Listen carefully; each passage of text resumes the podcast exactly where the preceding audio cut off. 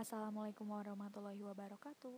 Halo semuanya, aku Aurisa Fani dan sekarang kalian lagi ngedengerin podcast perdana aku.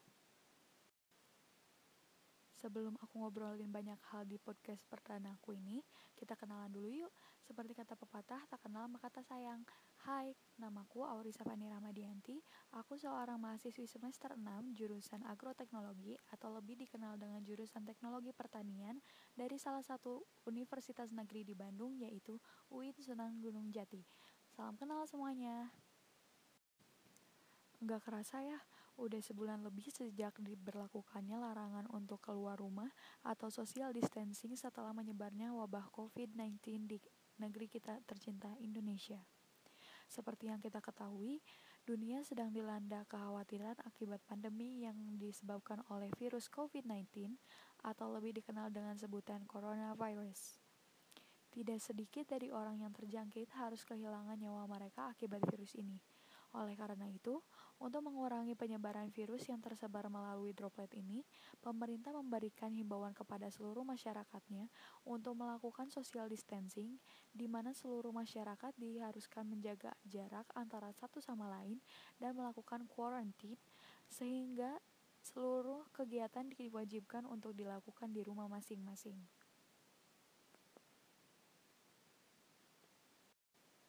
Setelah social distancing dan quarantine diberlakukan, berbagai keluhan muncul dari masyarakat. Kegiatan yang biasanya mereka lakukan di luar rumah, kini harus terpaksa dilakukan di dalam rumah, dan hal itu membuat beberapa masyarakat merasa kesulitan. Selain itu, mereka juga mengeluh karena merasa bosan dan bingung harus melakukan kegiatan apa selama di rumah. Dan aku yakin banget, pasti kalian lagi ngerasain hal ini kan? Pengen keluar rumah, jalan sama temen, nonton film di bioskop, kuliner malam, atau kangen seseorang sampai pengen ketemu? Tenang aja, di podcast pertamaku ini, aku bakal sharing sama kalian tentang kegiatan produktif yang bisa kalian lakuin di rumah buat ngehilangi rasa jenuh dan pikiran untuk keluar rumah. Kalian tahu nggak apa yang bakal aku sharing? Yap, sesuai jurusanku, aku bakal sharing ke kalian kegiatan tentang pertanian, yaitu bercocok tanam di rumah. Buat kalian yang merasa gabut banget di rumah, kegiatan berkebun dengan skala kecil ini cocok banget buat bikin hari kalian lebih produktif lagi. Kalian tahu gak sih, kalau bercocok tanam di rumah itu memiliki banyak manfaat untuk kehidupan? Aku kasih tahu ya. Manfaat yang dapat diambil dari bercocok tanam di rumah itu bisa membakar kalori, menyehatkan mental, memproduksi bahan makanan yang sehat, meningkatkan daya ingat, dan tentunya membuat keseharian kita lebih produktif selama masa karantina ini. Nah, sekarang aku mau cerita sama kalian semua kalau selama masa karantina ini, aku udah nyobain buat bercocok tanam salah satu jenis tanaman hortikultura atau biasa disebut dengan tanaman sayuran dan buah-buahan dengan skala kecil, yaitu menanam tanaman kangkung di rumah. Iya, tanaman kangkung yang itu, tanaman hijau yang kaya akan gizi dan bermanfaat bagi kesehatan. Kenapa sih aku milih tanaman kangkung? Jadi, dalam budidaya tanaman kangkung skala kecil seperti di rumah ini, perawatannya cukup mudah untuk dilakukan oleh orang awam sekalipun. Selain itu, keluargaku juga sering banget bikin masakan dari bahan kangkung. Jadi nggak ada salahnya kan kalau aku mengelola dan menghasilkan kangkung sendiri tanpa harus beli ke pasar. Seperti yang udah aku bilang, penanaman tanaman kangkung ini cukup mudah. Kita cuma perlu menyiapkan alat dan bahan seperti benih kangkung, tanah, pupuk kandang, polybag, pupuk susulan seperti pupuk NPK mutiara, sarung tangan, sekop, pacul, dan tentunya air. Alat dan bahan yang sudah disebutkan tadi termasuk mudah ditemukan di sekitar rumah loh, jadi kalian gak perlu khawatir kesulitan buat nyari. Ada beberapa tahapan yang dilakukan selama bercocok tanam tanaman kangkung, yaitu persiapan media tanam dan benih, penanaman, pemeliharaan, pengendalian, dan yang terakhir, pemanenan. Hal pertama yang perlu dilakukan ketika mencoba kegiatan bercocok tanam di rumah adalah menyiapkan media tanam. Media tanam yang aku pakai ini adalah campuran dari tanah biasa yang aku temuin di sekitar rumah dengan pupuk kandang ayam dengan perbandingan 2:1. Pupuk kandang dan tanah diaduk merata menggunakan tangan atau sekop. Setelah itu didiamkan kurang lebih 3 hari agar kondisi tanah stabil sebelum ditanami kangkung. Bertepatan dengan itu pula, aku merendam benih kangkung menggunakan air hangat selama seharian untuk memecahkan dormansi benih. Setelah kedua tahap tersebut dilakukan, tahap selanjutnya adalah menanam benih kangkung.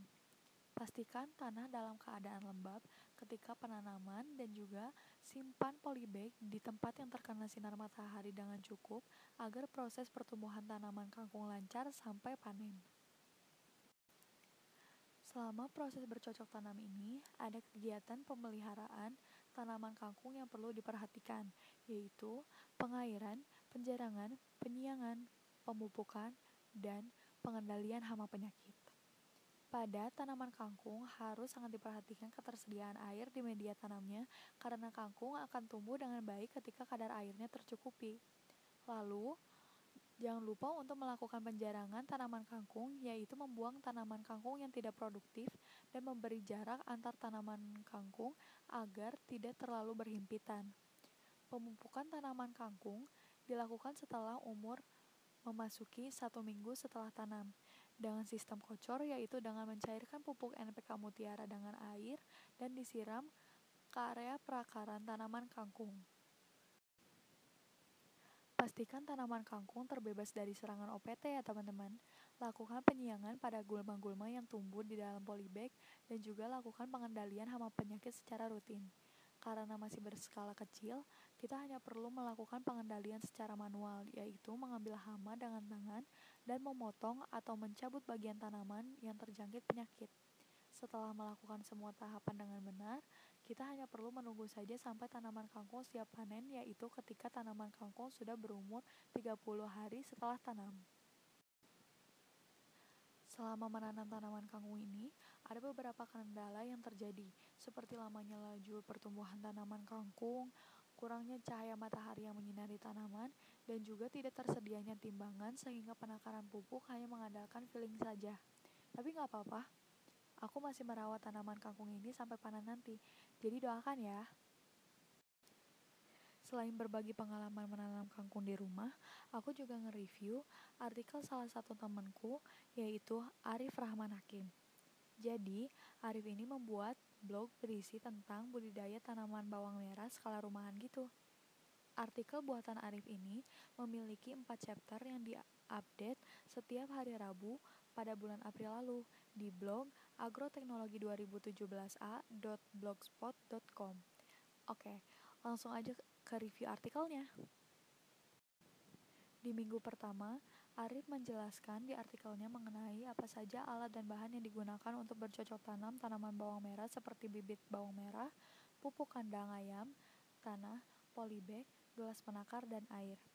Lalu, di minggu kedua, Arif mulai memaparkan proses persiapan media tanam dan penanaman bibit bawang merah, juga memberikan informasi mengenai perkembangan tanaman bawang merah pada minggu ke-1 yang tidak terlalu maksimal akibat kondisi umbi yang kurang baik dan akibat tidak adanya perlakuan berupa pemberian zat pengatur tumbuh sebelumnya.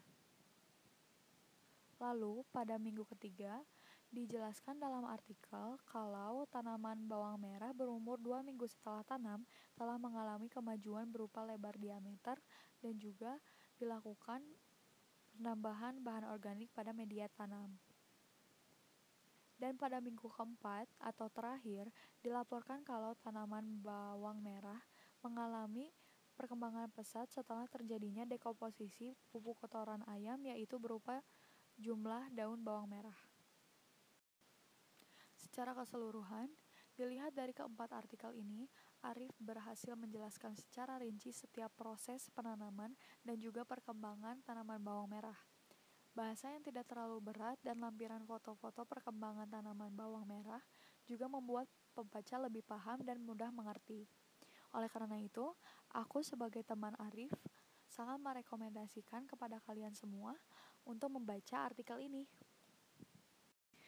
Wah, tidak terasa ya, Waktu berjalan begitu cepat sampai sekarang kita memasuki penghujung podcast.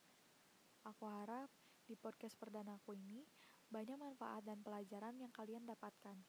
Semoga penjelasan mengenai bercocok tanam tanaman hortikultura di rumah dariku ini bisa menginspirasi kalian untuk melakukan hal yang sama dalam rangka membuat waktu selama karantina lebih produktif lagi. Terima kasih sudah mendengarkan sampai akhir. Aku Aurisa Fani. Sampai jumpa lagi di podcastku selanjutnya. Wassalamualaikum warahmatullahi wabarakatuh.